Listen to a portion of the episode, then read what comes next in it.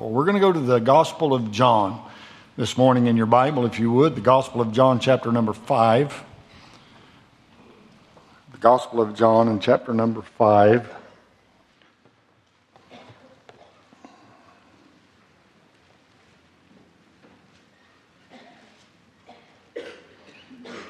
I love that old song. Miss Jan McDonald used to sing that a lot.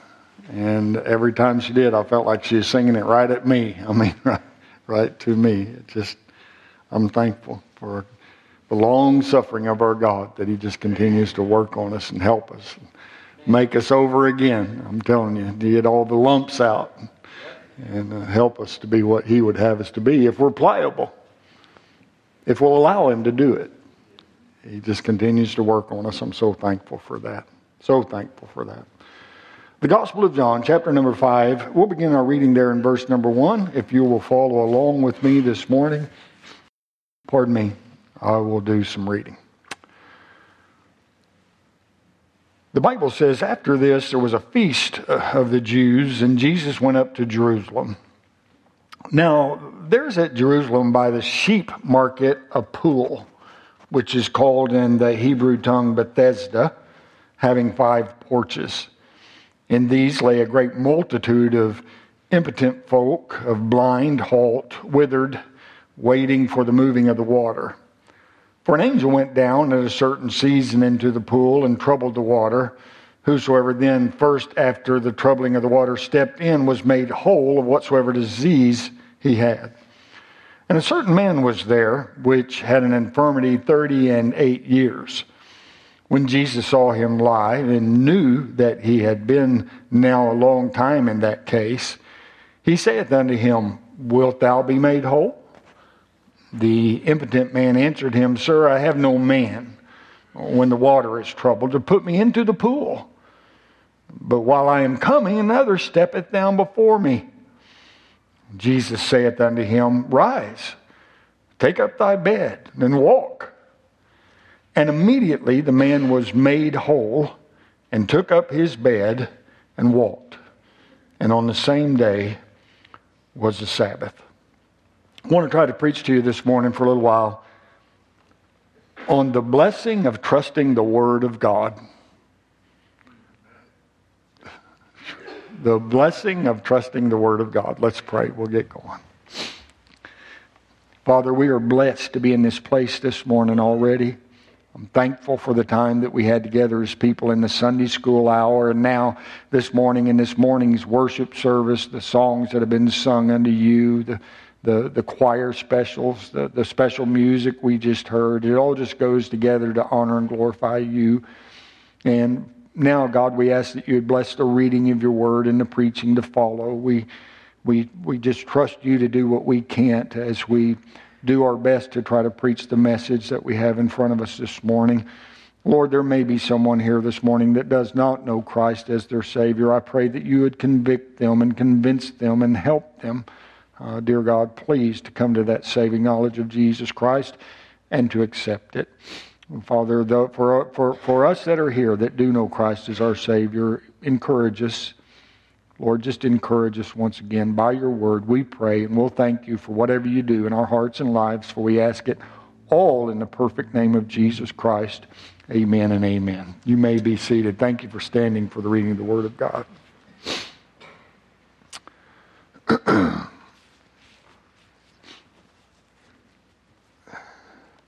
Imagine this scene with me for a moment, if you would. There were five porches surrounding a pool, whatever size that pool may have been.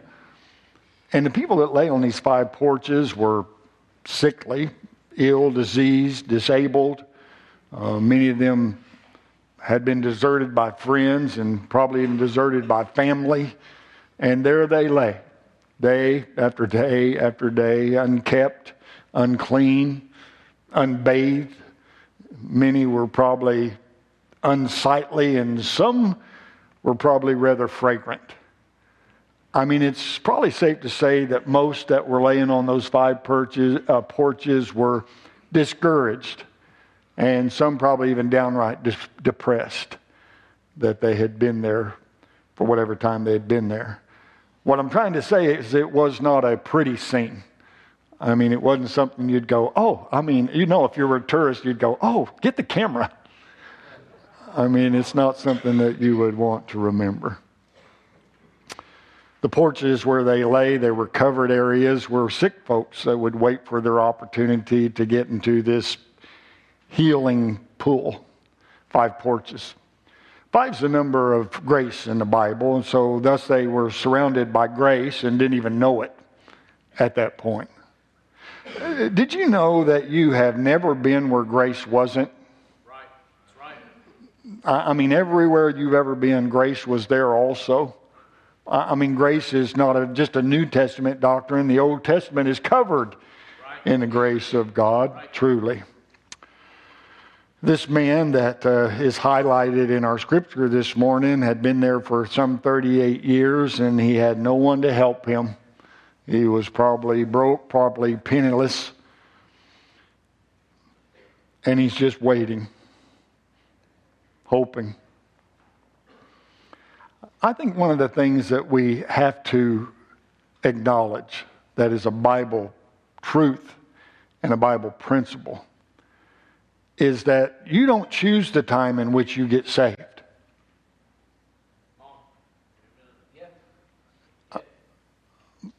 Only when the Holy Spirit of God draws you to the Savior. Only when you fall under Holy Ghost conviction is the time that you come to the Lord. Because it's not an intellectual decision that you make, it has to be a real uh, movement of God. God has to be dealing with you, God has to be drawing you. It's not just a religious action or something that you can do at any time that you want to. There's been a lot of people that have sat in, sit in church services such as this one, convicted of their need of salvation, convicted that they were a sinner in need of a Savior, knowing that they need to trust Jesus Christ as their personal Savior. And when the time of invitation came, instead of coming down and dealing with that at that point, had this thought in their mind, oh, I'd take that care of that later. Oh, probably not. Because so many times you leave that service, the conviction is gone, and then you just go on about your way. The Bible says in John chapter 6 and verse 44 No man can come unto me except the Father which hath sent me draw him, and I will raise him up at the last day. The man in our text today is an example of having to wait on the Lord. Again, there are those that speak of getting saved when they're ready, but that's probably not going to happen because only when the Spirit of God deals with us can we be saved. There's a few things I want to point out about uh, our portion of Scripture that we have this morning. It says in verse number two that there is at Jerusalem by the sheep, uh, by the sheep market, a pool, um, which is called Hebrew in, in the Hebrew tongue Bethesda, having five porches. The sheep market was just inside the sheep gate in Jerusalem, in uh, uh, inside the wall, according to Nehemiah chapter 3 and verse number 1. And, and this was the gate through which the lambs were brought to be offered as sacrifice by the worshippers in the temple. And of those who traveled to Jerusalem and from other cities in the Passover time, when the offering was to be made, the sacrifices were to be made, many could not bring their own sacrificial animals into uh, that. And it was customary for them to buy a lamb there at the sheep market. And it says uh, that there is, that there is, that's ever present by the sheep market, the sheep gate, the place where the sacrifice was made. The Old Testament sheep gate represents the New Testament cross. It says that by the sheep market there's a pool. Now we know that this pool had a reputation of healing, which kept the people hoping. They were hoping. They were there and they were hoping. Hope I can be the next one in. Hope I can be the next one. But we know of a fountain and a pool by which we can be healed, don't we? Okay, I love the old hymn. There is a fountain filled with blood drawn from Emmanuel's veins, And sinners plunged beneath the flood lose all their guilty stains. Hallelujah. I'm very thankful for that. And then in verses 2 and 3, we see the multitude. There, now there is at Jerusalem by the sheep market a pool, which is called in the Hebrew tongue Bethesda, having five porches. In these lay a great multitude of impotent folk, of blind and halt, withered, waiting for the moving of water. So there's a great multitude of people filled these five porches. It wasn't just a few people laying here and here and there. They were pretty much packed in there from what we can read here in the scriptures. And they were sick. We see in verse number three that there was a great number of sick or impotent folk were they were laying of the porches on the porches of the sheep gate. And their condition was severe. Now, they wouldn't have been laying there at that point if their condition wasn't uh, uh, severe. Um, but it represents a picture of lost souls, crippled by sin. Uh, these sick folk, these sick folk, were waiting for the moving of the water in the pool. Uh, this moving of the water seemed to be from heaven, not from earth, and there was no healing virtue in the water until that time. So there were blind who could not see, there were lame who could not walk, uh, there were the withered and, and uh, who were deformed and paralyzed, and there were many with infirmities uh, who were poor and, and beggarly. I mean, you think about it, there are so many in our world today that are blind and lame and withered spiritually. Right. They are in need of help that they can only get in one place, only in one spot. And notice the identity of these people had no bearing of their being healed. What do you mean, preacher? Well, no one received special attention because of who he or she were at that time. No, there were no special support or interest groups that went from porch to porch doing social assistance. wasn't happening that way. No one had advantage over the other person. Being wealthy had no advantage. Being good had no advantage. Having a goodly heritage, no advantage. Being the poorest, no advantage. And so it is with the matter of salvation. So it is with being saved by the grace of God. It matters not who you are as long as you're a sinner. That's the qualification. To get saved by the grace of God, you first must acknowledge that you are a sinner in need of a Savior. Acts 10:34 the Bible says then Peter opened his mouth and said of a truth I perceive that God is no respecter of persons God is not a respecter of persons Now I'm very thankful that I didn't have to do anything special to be saved by the grace of God he did it all for me A- amen um, you have the same access to Christ as does anyone else. I said, anybody else. Well, preacher, I've heard before that God picks and chooses who goes to heaven and who goes to hell. That's heresy. Right. You cannot prove that by the Bible. Right. The Bible says, For whosoever shall call upon the name of the Lord shall be saved. He made provision for every man, woman, boy, and girl. God made provision for us. Please remember that there is nothing about you that will cause you to be drawn to God.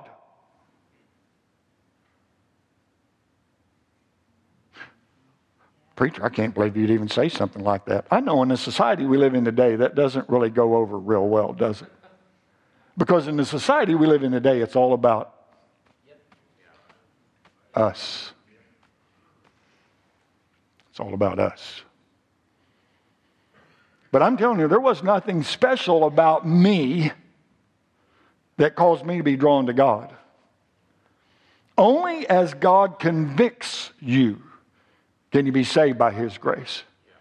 Only as He deals with you.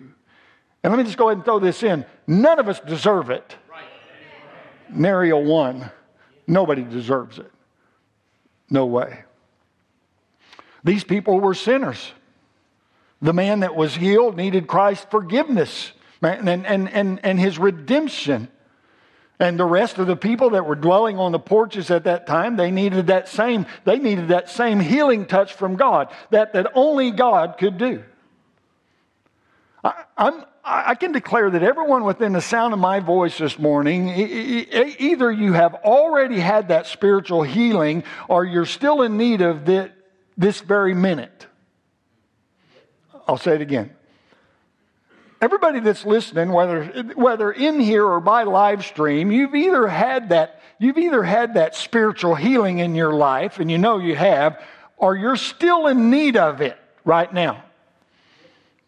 There's only two conditions. You're either saved by the grace of God or you're lost in your sin.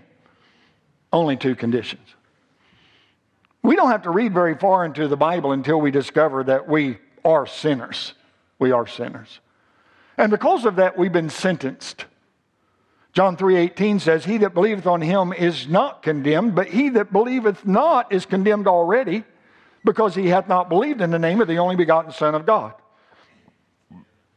We're all condemned, we were all condemned to die. The fact that man is a sinner automatically sentences him to death. Jew and Gentile alike. Again, God's no respecter of persons. Heritage carries no influence. Um, for the sinner, kings, queens, governors alike will be sentenced to the pit. The rich, the famous, the unknown, all are sentenced. We have that sentence upon us. And we see from the multitude that they were sick. They were sinners. They were sentenced to death because of their condition. And if we look long enough, we might even find some of you on that porch.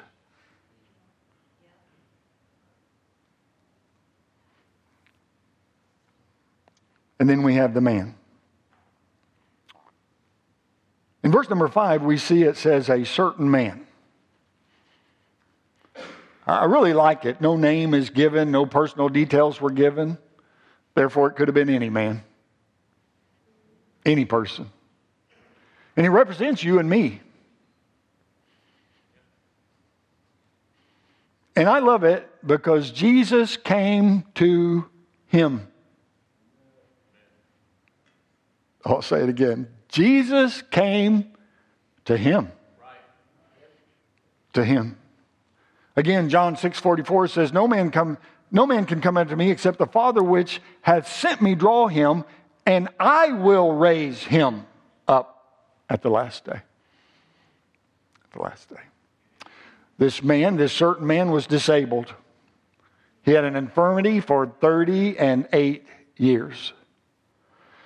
Maybe he was born with a disability, or maybe something happened along the way in his life to, to cause that, but it's clear that it was incurable. There wasn't any answer for it. And that pictures man's inability to redeem self. We can't save ourselves. Well, if I'm just good enough, can't be good enough. Well, if I join enough churches, churches can't save you. Well, maybe I need to be baptized again. You can be baptized till you look like a prune and still end up in hell. Water's never washed one sin away. You have an inability to redeem yourself. There's only one Redeemer, and that's the Lord Jesus Christ. Come on, stay with me here and that's the Lord Jesus Christ Himself. That's the spiritual condition of all of mankind. He's disabled, he's incurable. We're all born with this incurable disease called sin. And without the intervention of the Lord Jesus Christ Himself, everyone will die with this dreadful disease and will go to hell. And hell is a very real place. I know the modern theologians have tried to air condition it, or they do away with it, but it's still a very real place. And it is a place where those that do not know Jesus Christ as their personal Savior will spend eternity, a place where no one should really ever want to go. And there's no exceptions. There's, there's no cure apart from Jesus. The, the, the 38 years that this man lived in this condition is only a picture of God's grace. It tells us that before the man died of this sickness, that God intervened in his life and healed him. Very thankful. And if you're saved today, it's by the very same grace. Absolutely so. Before you died of your sin sickness, God intervened in your life and he healed you. The Holy Spirit of God came and convicted you of your sin against God and drew you to the Savior, the Lord Jesus Christ. And there was a time that you said, Yes, that's exactly what I need. And He gave you the cure. This man was disabled, but he's also desperate.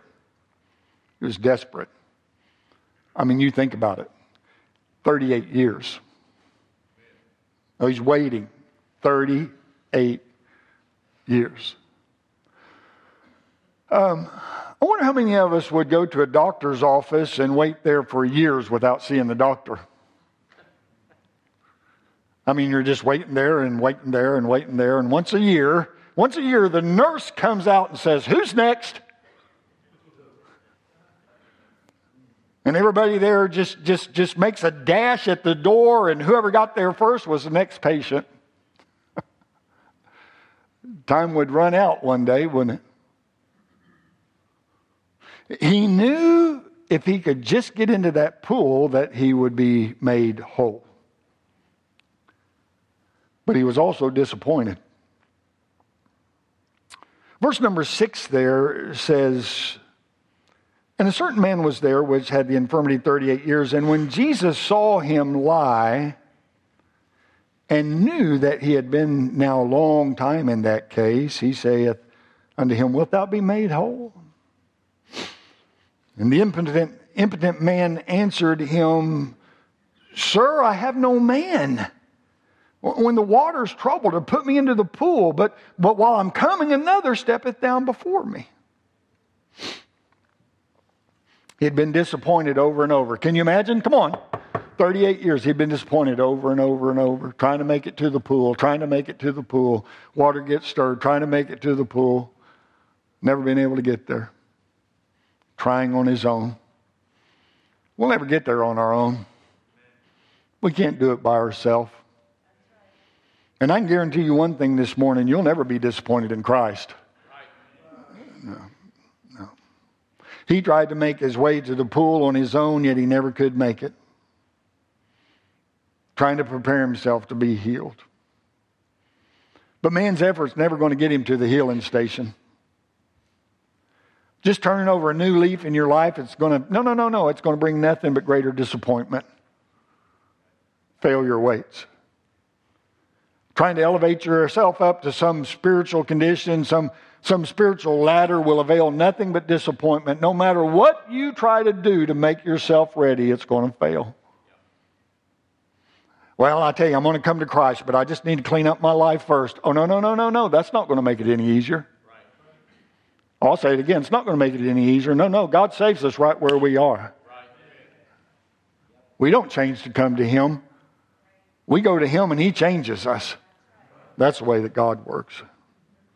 This man was destitute. He may not have had very much time left. He may have thought, man, if I don't get in it, if I don't get there now, I may never ever get in there. But time will run out for everyone. Are you listening to me this morning? Time will run out for everyone. We have we all have an appointment with death. All of us. Every unsaved person that has an opportunity to come to Christ will say no to God for the last time.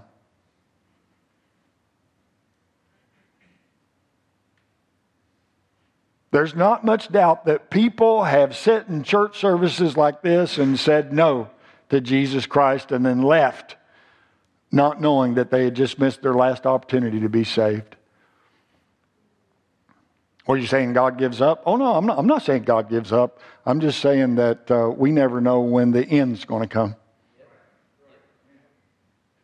We never know when it may be the very last chance we have to trust Jesus Christ as our personal Savior. We don't know. I could sit up here and tell stories. I'm not much of a storyteller, but I could sit up here and tell story after story about people that went off into eternity just like that. When they got up that morning, they had no idea that was going to happen. We don't know what the day holds. We don't know what the afternoon holds. We don't know if we'll see the sun come up tomorrow. We don't know that. We can think a certain way, oh, I've got a lot of life to live. You don't know that. We can't be sure of that. How horrible that would be to think that someone had a chance to trust Christ as their Savior and said no.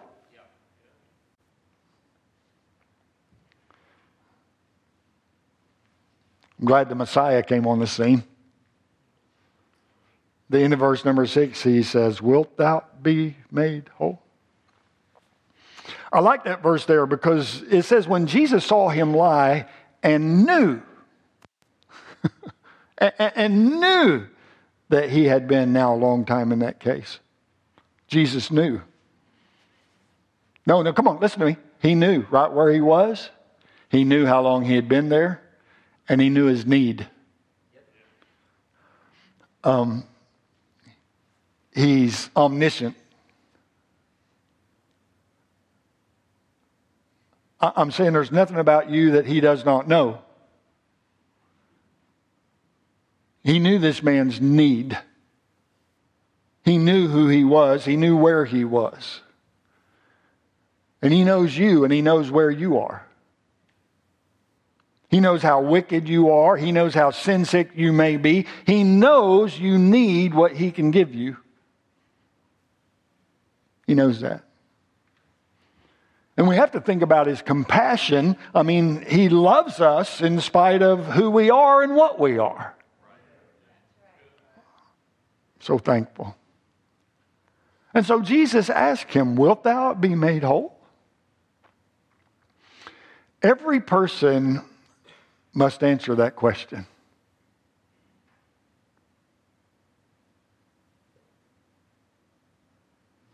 The question requires man's consent because he's not going to save anybody against their will.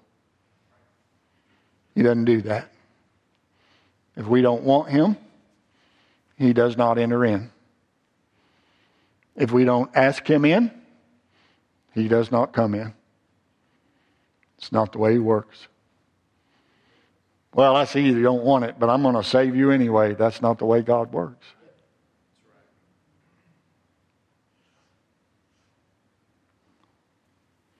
No one is going to be in heaven that did not choose the Lord Jesus Christ as their personal Savior. No one. And today the Messiah is saying to you, Wilt thou be made whole? So, what will be your answer?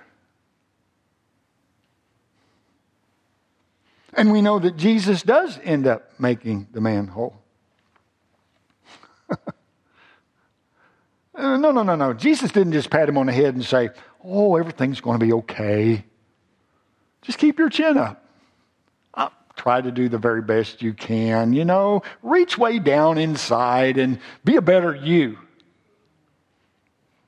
I'm glad he didn't say something like that. Very thankful. Jesus knew that the man could not do for himself.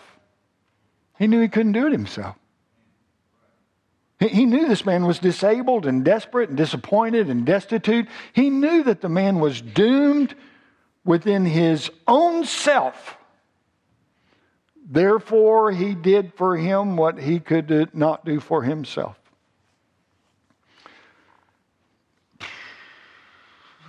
Friend, let, let, me tell you today that the Messiah, the Savior, the Lord Jesus Christ is walking by where you are and He's looking for you. He knows your condition. He shed His blood and died for your sin. He took your sin and wickedness upon His own body and He asks you today, Wilt thou be made whole?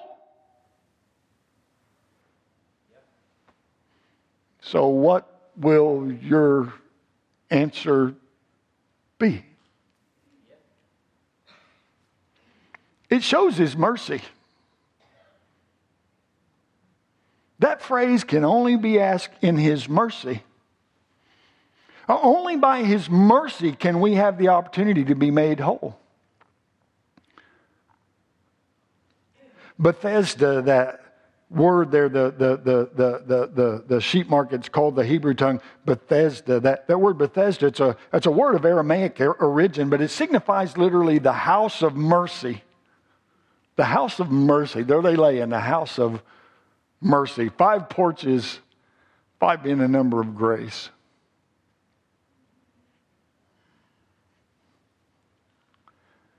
It, it's likely that the porches were built, built for a more convenient reception of the poor, the distressed who came there to be healed. It doesn't appear that any person was It doesn't appear that any person was obliged to pay anyone else for what the mercy of God freely gave.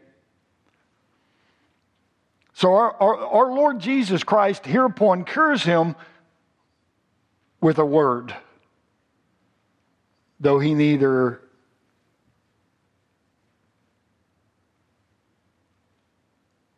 deserved it. And the words that he said to him were this Rise, take up thy bed, and walk.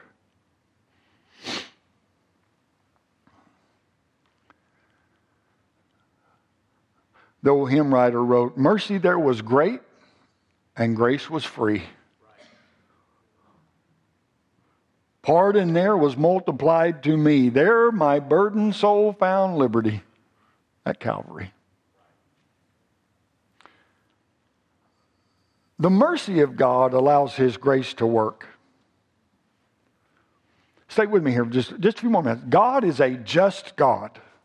He's a just God. And His justice requires that each of His actions be just. So without grace, His wrath would consume every sinner. But because He has mercy toward us, His grace can set us free. And the message to this man was rise, take up thy bed, and walk. It was a message of hope. My hope is built on nothing less but Jesus' blood and righteousness. I dare not trust the sweetest frame, but wholly lean on Jesus' name. We have hope in him. It was a message of forgiveness. The message from the Lord had nothing to do with the man's own efforts. No, no, no, no, no. The message was this rise up uh, rise, take up thy bed, and walk. Jesus did it all. Jesus did it all. The man was forgiven.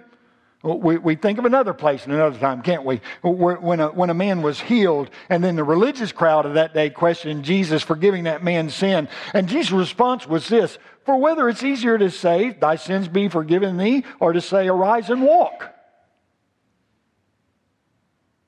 Come on, Jesus was God in the flesh. He could do it any way he wanted to do it. For 38 years, this man had been unable to walk.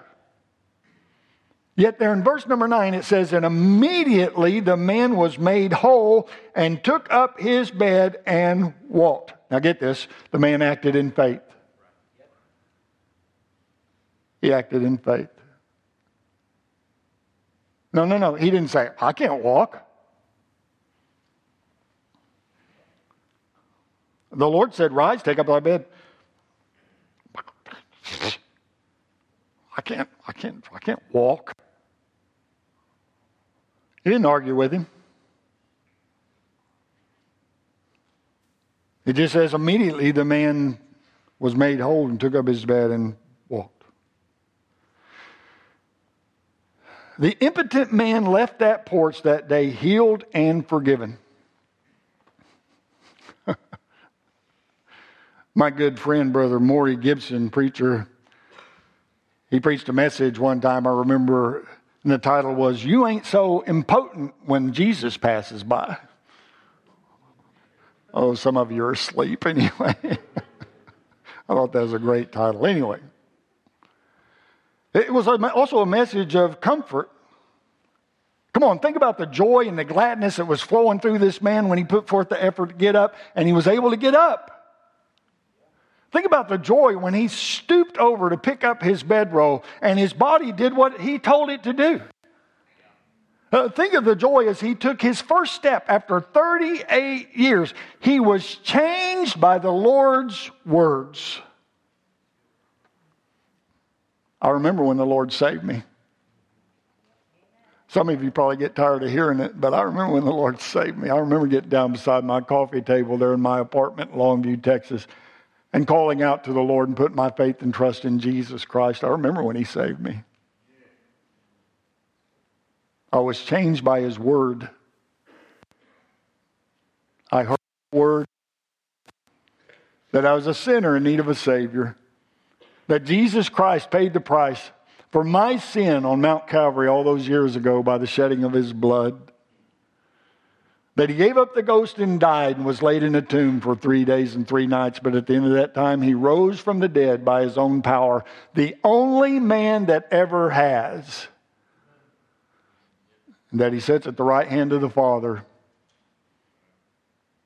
asking people today, Wilt thou be made whole?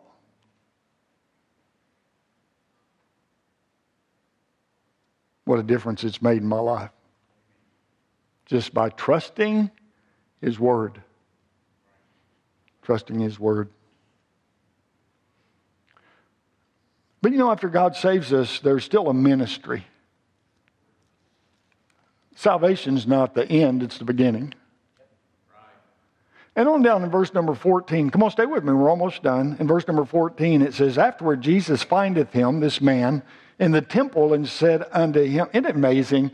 This guy, he gets healed, First place he goes is to the house of God.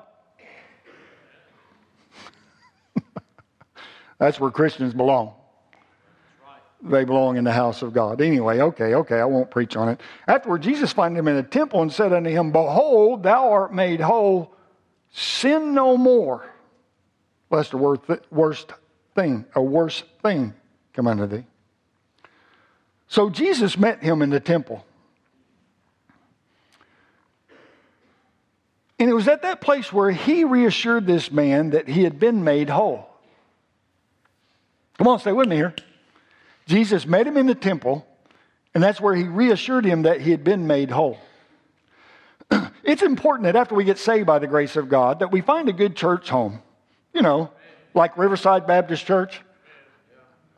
I, am allowed to promote this place. I'm the pastor of this place. Amen like Riverside Baptist Church, where you can hear the teaching and preaching of the Word of God?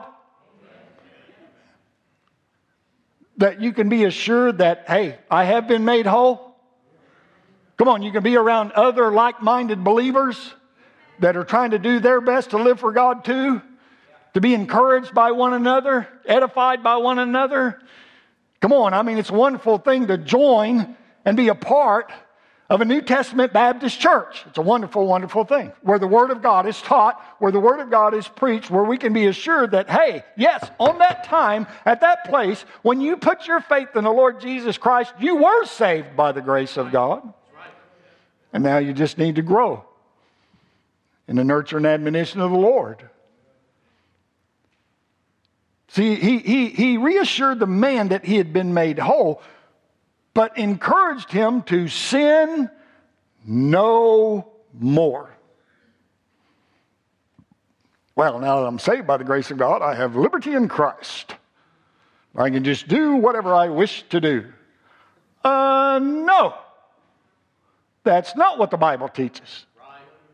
You Baptists, you just believe once saved, always saved. You can't get anything but that out of this Bible when we have truly trusted Jesus Christ as our personal Savior, been saved by His grace, I am telling you, there's no way we're getting out of it.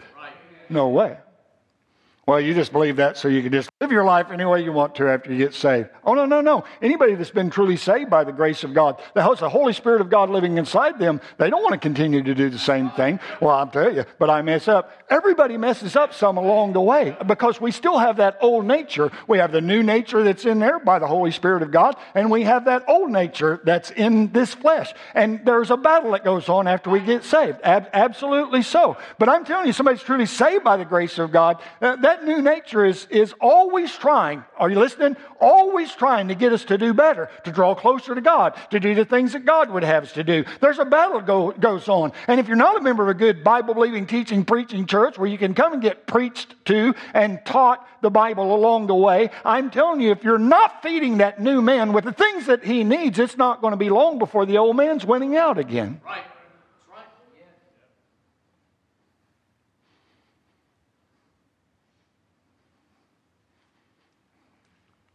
But as we're willing to, no, no, as we're willing to feed that new man, that new nature, he begins to win.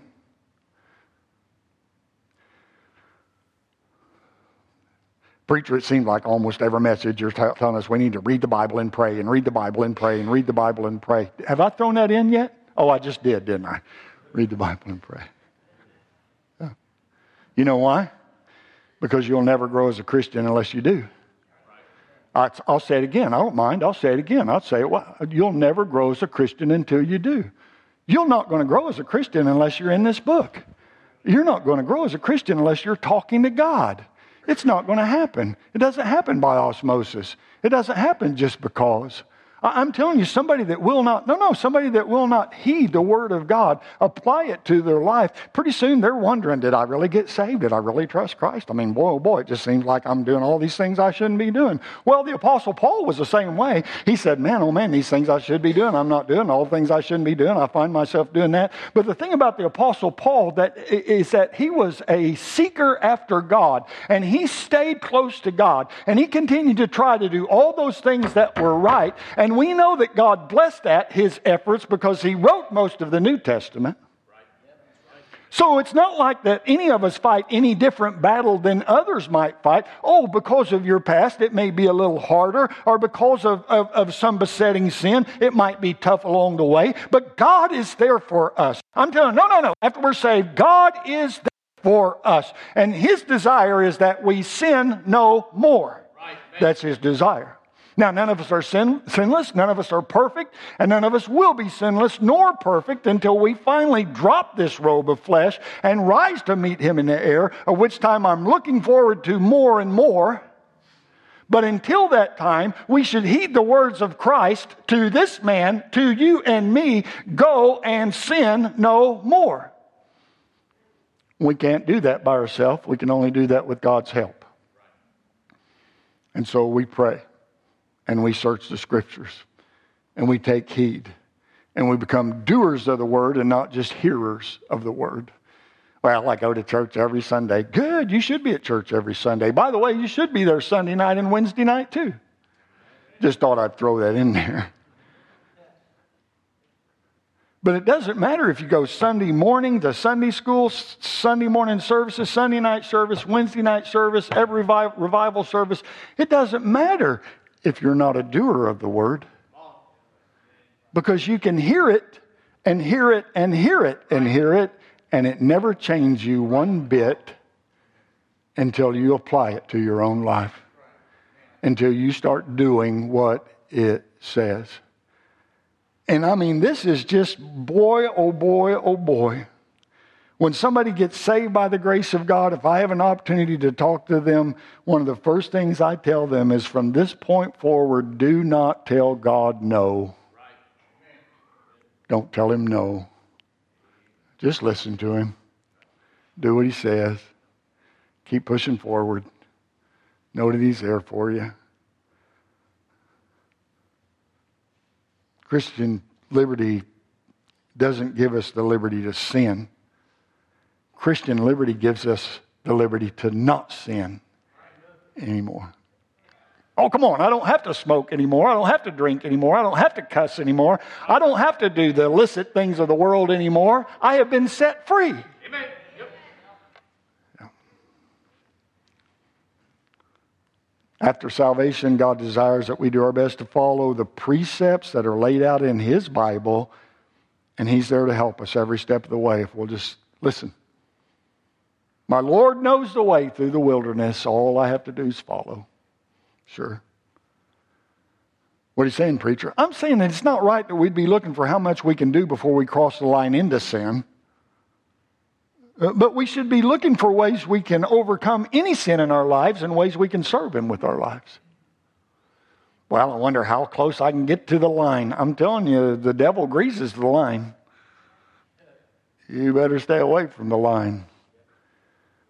Stay, far, stay as far away from that as you can. I'm thankful that in our Bible there are a lot of other comforting messages from the Lord, words from Him. I like this one over in Matthew chapter 11, verse 28. Come unto me, all ye that labor and are heavy laden, and I will give you rest. Take my yoke upon you and learn of me, for I am meek and lowly in heart, and ye shall find rest unto your souls. I'm so very thankful for that. You ever feel labored, heavy laden, loaded down with the burdens? Maybe someone in here, even this morning. No, no, you're here, and it's, it's like your burdens are almost too heavy to bear. The Lord cries out, Come unto me.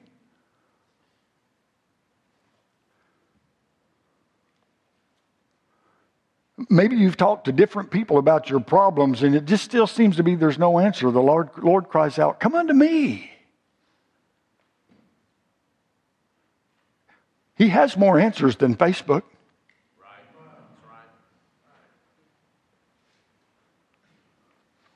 Maybe the, money, uh, maybe the money matters in your house are hurting. The Lord cries out, Come unto me. I can show you the way. Or maybe you just feel all alone. And the Lord cries out, Come unto me. Because He's a friend that sticketh closer than a brother. He's always there for us. Whatever your problem or your need is, Jesus says, Come unto me.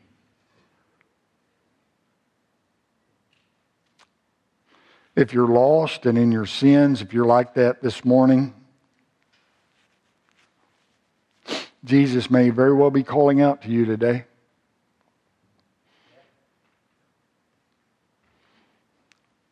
There's blessing in trusting the Word of God because, even as the choir is saying, God's Word changes lives.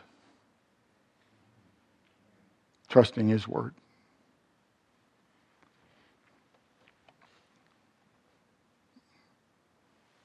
And, if you're saved and you're still following your own will over the will of the Lord, Jesus calls warning too. Will you come unto me? My plan's better than your plan. The life I have for you is much better than the life you're living. Just come unto me. Just let me have my way in your life. I've never regretted a second that I have lived my life for the Lord. None at all.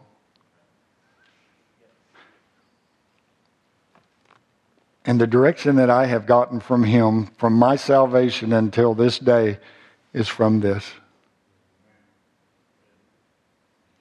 Because God's Word does change life.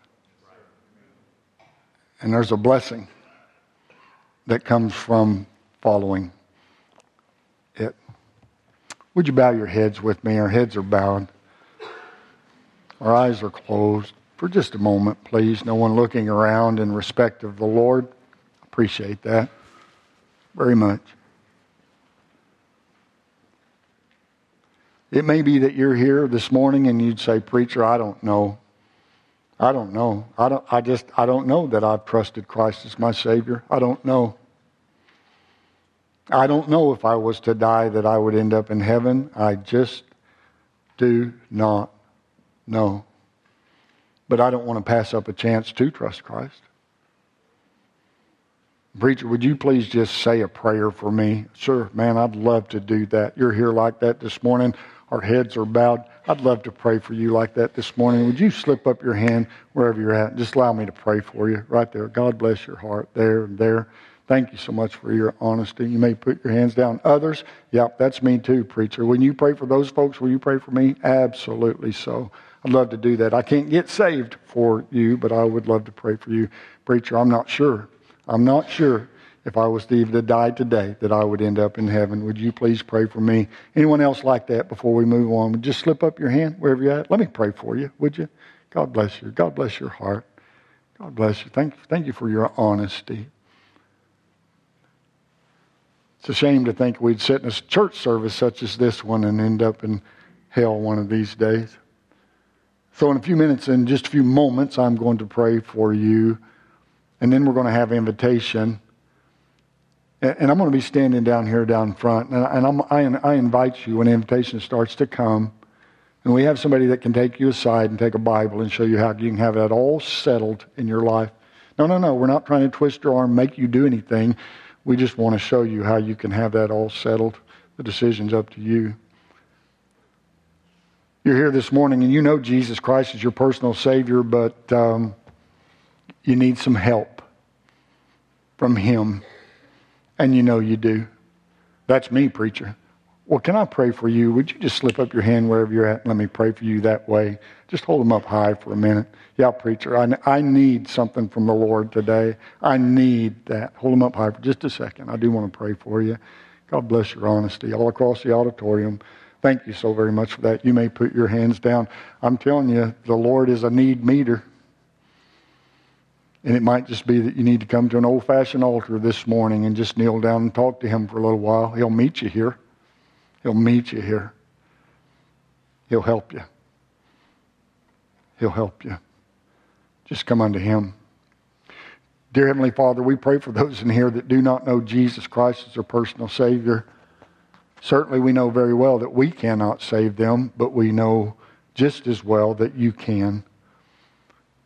And they've asked for prayer, so I lift them up to you and ask that you would convince them that that's their greatest need.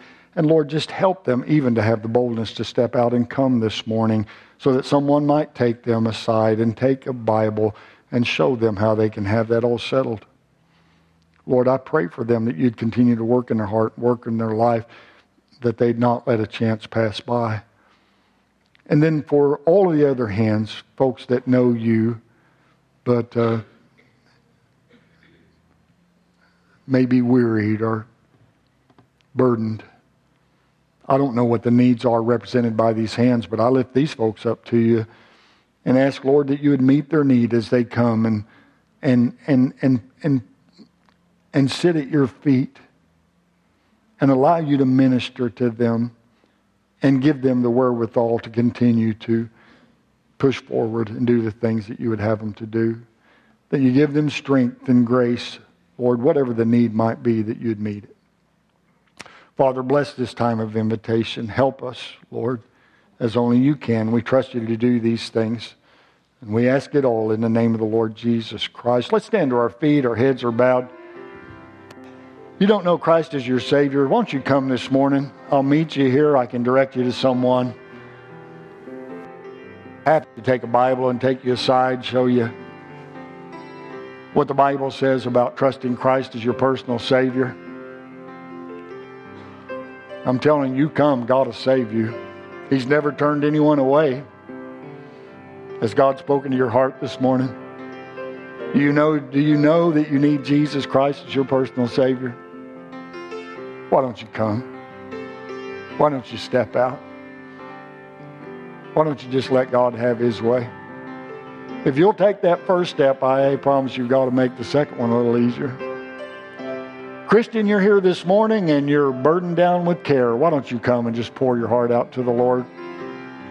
Let God have His way in your life, your heart. You'll not regret that. God's here for you, waiting, waiting to supply your need, waiting to help you through whatever you might be facing. He's here. Folks are coming. You have a need. Why don't you come? Why don't you let God have His way? Why don't you yield yourself to the Lord? Why don't you decide that you're going to start doing what God would have you to do? That you're going to be a doer of the word and not a hearer only. That you're going to let Him have His way in your heart, your life, your home, every part of your life. Just let Him have His way. Folks are praying, still plenty of time, still plenty of room. What does God want you to do?